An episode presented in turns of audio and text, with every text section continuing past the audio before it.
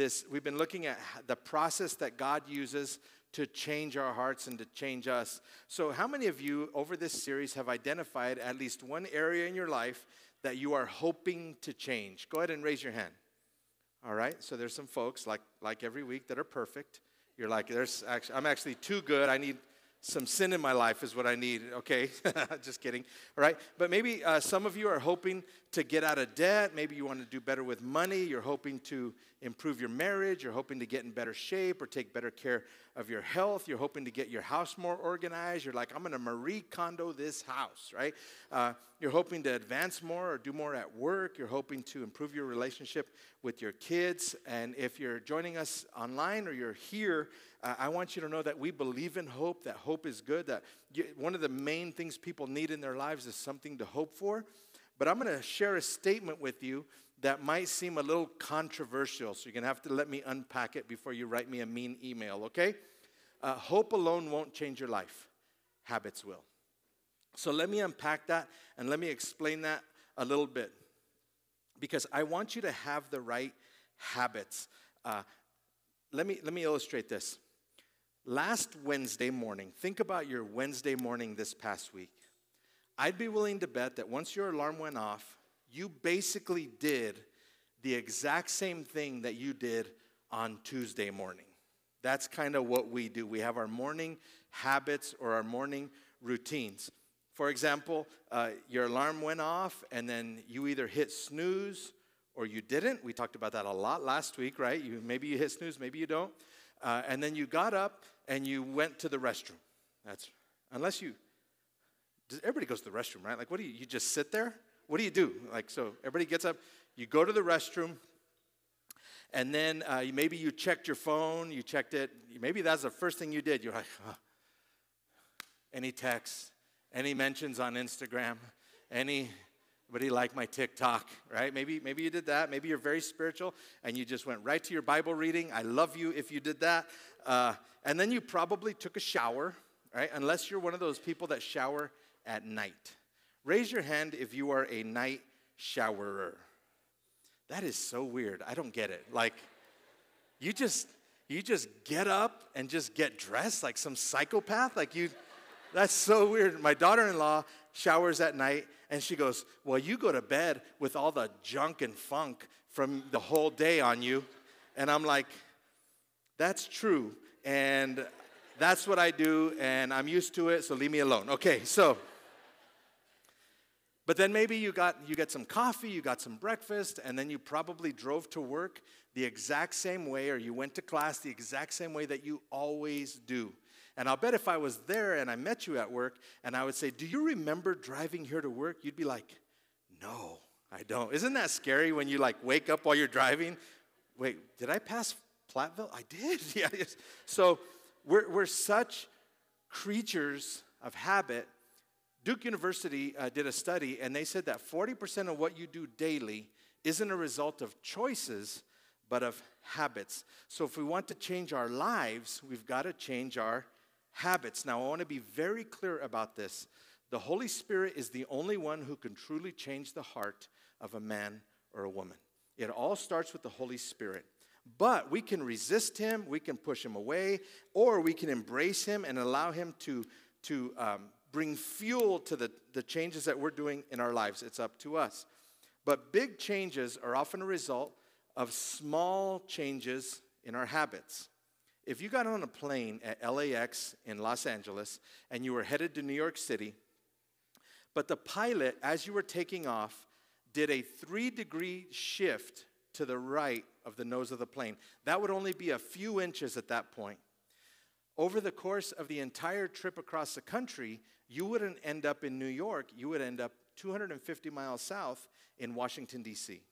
Just one small adjustment and change over the course of a long distance brings about big differences.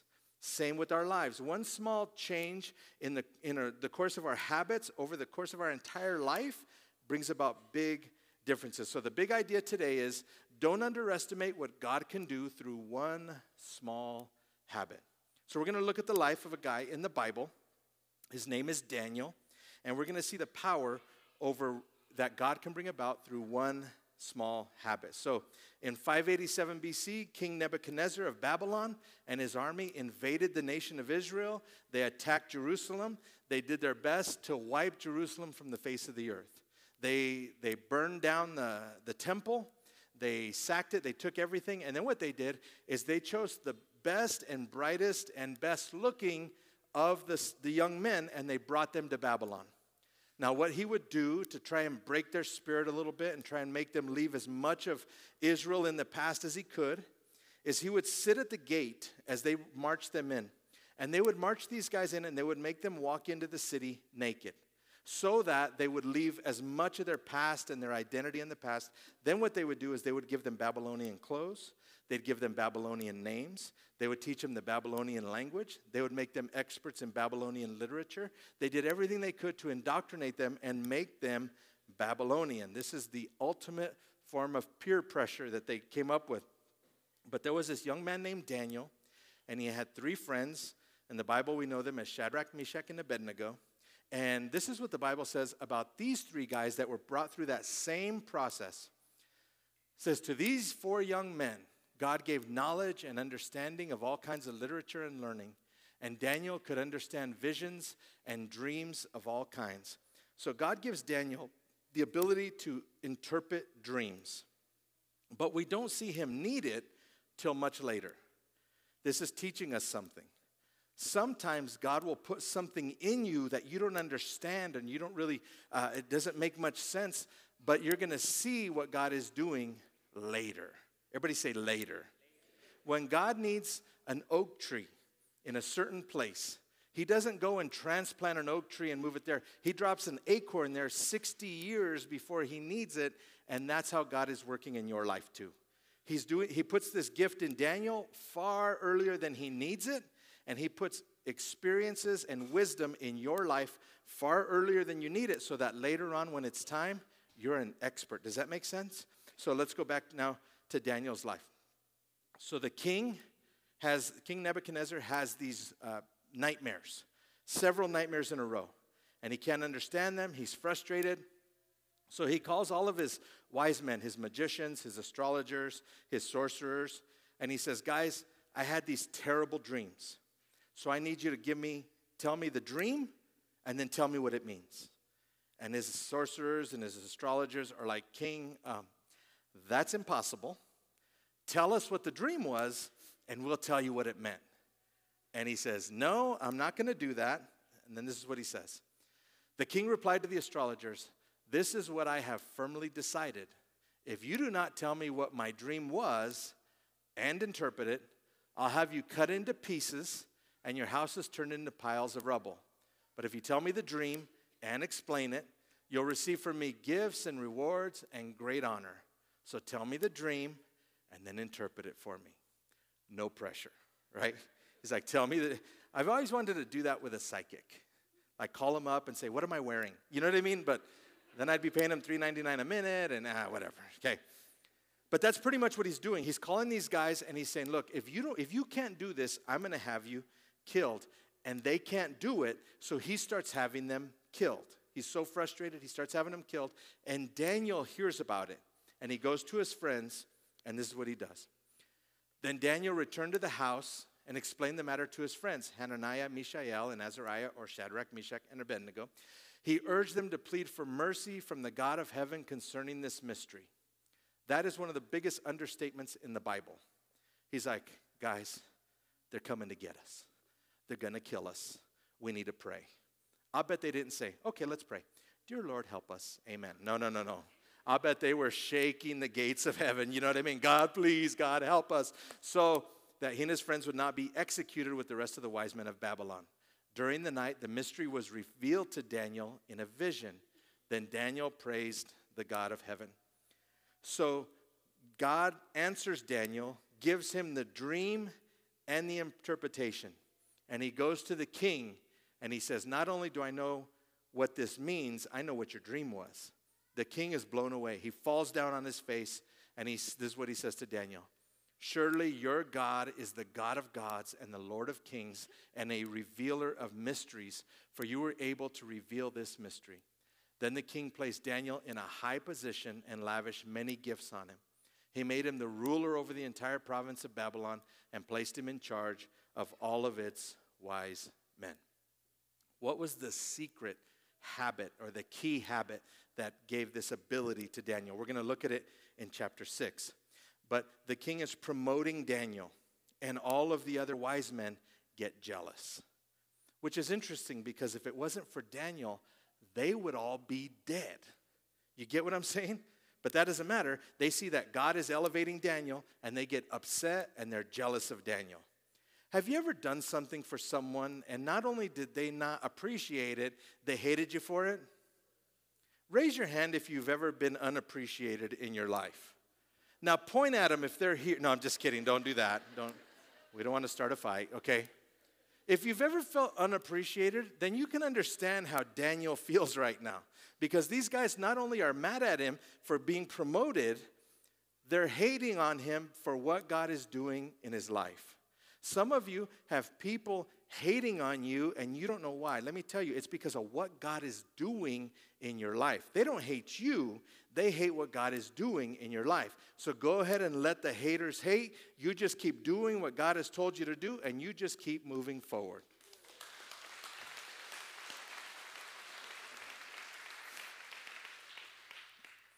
Now, to be fair, there are probably some people that don't like you because you're a jerk to them. So we'll talk about that in another sermon. Okay, just want to keep it real. so these guys are jealous and they're trying to find some kind of flaw in Daniel's character, in something in his integrity. Finally, these men said, We will never find any basis for charges against this man, Daniel, unless it has something to do with the law of his God. So they come up with an idea. They go to the king and they're buttering the king up. King, you are so wise. You are so, you're a handsome man, king. You're the only 300 pound man we've ever seen that pulls off skinny jeans. Like you, you're, we know you're 60, you look 35. Like you're just, and we think you're so great that we don't think anyone should be allowed to pray to anyone except you for the next 30 days. We don't think anyone should pray to anyone except you. And if they do, we think they should be thrown in a den of lions. And the king's like, well, that sounds pretty good. So he signs it into law, and he signs it in a way, in such a way that the Medes and Persians would do that he could not retract it. It was unretractable. So then Daniel finds out what has happened. And look what Daniel does. We see his habit in this passage. Daniel 6. Now, when Daniel knew that the writing was signed, he went home. And in his upper room, with the windows open toward Jerusalem, he knelt down on his knees three times that day and prayed and gave thanks before his God, as was his custom or habit since the early days. So Daniel finds out that the king is going to kill anyone who prays. And Daniel not only prays, he opens his windows and he prays publicly. Do you see the habit that set Daniel apart from the very beginning? He prayed three times a day. And that prayer gave him the power to interpret dreams. That prayer gave him the, the, the courage to stare down a king. And we're still talking about him 2,600 years later because of this habit that he had of praying three times a day. The, the idea, I think, what Daniel's teaching us is don't underestimate what God can do through one small habit. So the question for us today is to become what God wants you to become, what's one habit that you need to start? Now, when we start talking about starting habits and good habits, oftentimes people will make these big goals. Like, okay, all right, I'm gonna start something new. I'm gonna get in shape. I'm gonna, I'm gonna enter a triathlon. And it's like, so tomorrow, I'm gonna ride my bike 10 miles. And then I'm gonna, I'm gonna go for a run the day after. I'm gonna start eating right. And, and it's like, well, slow your roll. You know what I mean? Maybe, maybe we start a little smaller. We're not all Jessica Cooney, all right? She's here right now. you know that we have an Ironman triathlete in our church? She's, yeah. She's amazing. So instead of that, maybe, maybe, maybe we start a little smaller. Let's say that you want to have a, a stronger, closer relationship with God. Well, you could go and, and become a monk and live, you know, in a monastery. You sure could. Or what if tomorrow you said, I'm starting a new habit? I'm not going to look at any social media or check my email or check my text on my phone until I do my Bible reading. Just one small habit. That one change, I promise, would change the trajectory of the rest of your spiritual life. One habit, one small change. Or maybe you said, I want my kids to have a strong spiritual legacy. I want them to know Jesus. Okay. Well, you could pull them out and put them in private Christian school, or you, and you could certainly do that. Or you could say, tonight before we go to bed, we're going to pray together. I'm just going to pray with my kids. Pray to, or Diana and I used to do when we dropped them off at school. We would pray, pray with them before they got out of the car to go to school. That was our habit. One small habit. Maybe you want to be better connected with your employees at work. You want a stronger team. Well, what if you said, I'm going to start one habit? I'm not going to ask anyone anything about business until I ask them something about how their life is going or how their day's going. So before I say, you didn't have a cover sheet on your TPS report, I'm going to say, How was your weekend? How were your kids? How was your kid's birthday party? You see, can you imagine the difference that would make in terms of the strength of your employees in your community? People would want to talk to you. I promise you that. So I do Brazilian Jiu Jitsu, and I've only told you guys that about 713 times now. Um, mostly because I want you to think I'm cool and not complain. And so, so when I go there, uh, everyone there wants to choke me out, right? Everybody, that's the goal. That's why you're there, right? I know half of you are probably like, I'd like to choke you out too, but that's different, okay? So, so when I go, and before we start, uh, we start grappling or rolling, what I, it's my habit, and I've done this since the very beginning, part of it, uh, I'll say, hey, I'll ask them, so tell me, what do you do? Or tell me something, I'm just ask them something about their life. Tell me, so are you married? Do you have kids? What's it? And, and I just do that partly because I'm a naturally curious person, and partly because I care about people and I want to get to know them. And so that's what I do. That's my habit. The other thing is, it gives me a little more time to catch my breath before we really start, you know. But anyway, um, because, because of that, now and then as time goes on, I'll, I'll, next time I see them, hey, how's your kid doing in college? How's the new baby? How's, has your wife found a job yet? You know, whatever. Because of that habit, more people have come to this church because of me than any other thing that I've ever tried. I've, we've, we've got, I don't know, maybe 12, 15 people that are part of our church now because there's some in this room right now that are here because of that one habit. You see the power of one very small, simple habit? I wonder what God wants you to start. Maybe you want to be more organized. You say, God is a God of order. I want to be organized. Okay, so, so instead of you know, going all Marie Kondo on your house and decluttering and all that, what if you just said, Tomorrow I'm going to make my bed? I'm going to just make my bed every day. That's going to be one habit that I start. The Bible also talks about the negative power of habits. Hebrews says, And let us consider how we may spur one another toward love and good deeds, not giving up meeting together or not, eh, not stopping going to church, not quitting church, as some are in the habit of doing, but instead encouraging each other all the more as you see the day approaching. So some habits will pull us closer to God, and some will pull us farther from God. That's what this is saying. So how do we create a new habit? Let's let me run through this real quick. Number 1, make it obvious. This is a very simple illustration of how habits work. It always starts with a cue.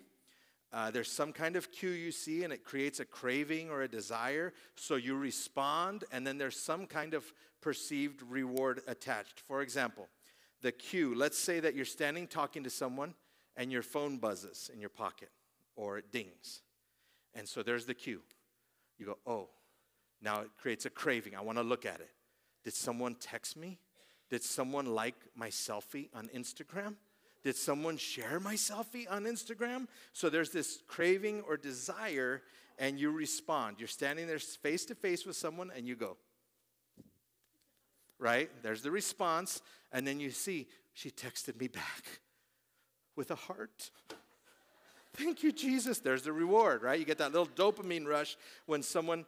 So, so we can hijack this system in a good way to create new good habits. For example, let's say you want to start reading your Bible every day, but you forget it's in the drawer. You, so, what if you got your Bible and you put it right next to your coffee mug in the morning or right next to your cereal bowl? Then, when you get there, you're going to see the cue, the Bible. You know that you want to start reading it more, and that'll hijack this process in a good way. Does that make sense? Or, so, so my, my doctor told me, I got to tell you, man, my doctor, we're kind of like friends. And I, I wish that dude would go to jujitsu just so I could choke him out, man. The things he tells me, you know, I'm like, my back hurts. He goes, Well, if there was less in the bed of the truck, the suspension would work better. Can you believe that? He told me that. I hope he's watching right now. Anyway, so one day he tells me, he says, Hey, a man your age should be on a multivitamin. A man my age. Dude. Anyway, and I was like, Yeah, you're probably right. I should get a multivitamin. So I went to Sam's and I bought the bottle that's like that big, you know? Took them home, I put them under my sink, and for like a year, they just sat there. Didn't think about it because it wasn't part of my habit. There was no cue. I didn't think about it. But Diane, it was important to her, so she figured out a cue for me. She bought me one of these. And I was like, no way. Nope. I'm not using that. She goes, why? I said, those are for old people. My grandma used to use those. I am not going to do that. So now I use one of these. she puts my vitamins in it, puts it right next to my toothbrush, and every time I see it, because I want to be healthy, there's the cue. I take them. She puts all kinds of stuff. I don't even know what I'm taking. So if I ever, you, okay. But that one cue changed everything. I take them every day now. Well, about, I forget something, but most of the time I take them. This is James Clear. He wrote a book called Atomic Habits, and one of the things he figured out was that he started experimenting with the power of small habits. And one of the things he figured out was to make a habit stick, we had to make we have to make it easy. So let's say, for example, you want to start journaling. Say, I want to start writing. Okay, cool. Well, I'm going to write a thousand words a day. I'm going to write a paragraph. No, don't, don't, don't start with that. What if you decided, I'm going to write one sentence every day. Just one sentence. You could do that. That's, that's easy. And then if you write two sentences after a few days or a few months, you might say, you know, uh, if you write one sentence, then you say, I'm going to write two sentences. And then I'm going to write a paragraph. But you won't go to two if you don't start with one. Let's say, uh, for example, you want to pray with your spouse, but you're, over, you're intimidated. It's a lot, like I don't want to sound dumb or whatever. What if you just said, every night before we go to bed, we're going to hold hands and we're going to thank God for one thing. Thank you for this house. Thank you for a great day. Thank you for our relationship. Thank you for healthy kids, whatever. And you, and you just do that. That's easy. You could do that. And then maybe after a while, you would start thanking Him for two things. And then maybe you would start to ask Him for some things. And maybe you would start praying together. But you won't get to two if you don't start with one. So make it easy. Uh, maybe, maybe you want to start going to the gym. You want to start exercising. Say, well, before you go buy a $3,000 exercise bike and hire a trainer and all, what if you just said, I'm going to do one push up every day before I shower? You're like, Angel, what's, what's one, one push up going to do? What if you just I'm just going to do one push up? You could do that. Might be hard, but you could do it, right? Eventually, you could do it. And then maybe after a few days, some of you had flashbacks to high school gym right there. Coach Rushing, I'm trying. Okay. You do one push up. And then after a while, you do two push ups. And then maybe you do five push ups. And then maybe you add some squats to get those glutes looking good. And before you know it, you're walking down the beach with no shirt on and you, but you won't get to two if you don't start with one. I think that Daniel had this figured out. And I think that he hacked it in this way. How many times did Daniel pray every day? Three. How many times do regular, normal people eat every day? Three, right? I think what he did on this, the Bible doesn't say this, but I'm just speculating that Daniel used his meal times as cues for his prayer times. So in the morning, he'd get up, eat his Fruit Loops, and then he would say, It's time to pray. Then he would get his Taco Bell bean burrito. Then he'd say, It's time to pray. If you eat a Taco Bell, you better pray, right?